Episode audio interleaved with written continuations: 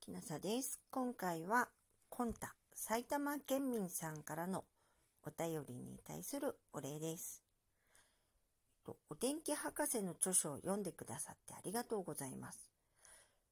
楽しく聞きました。後編も楽しみにしています。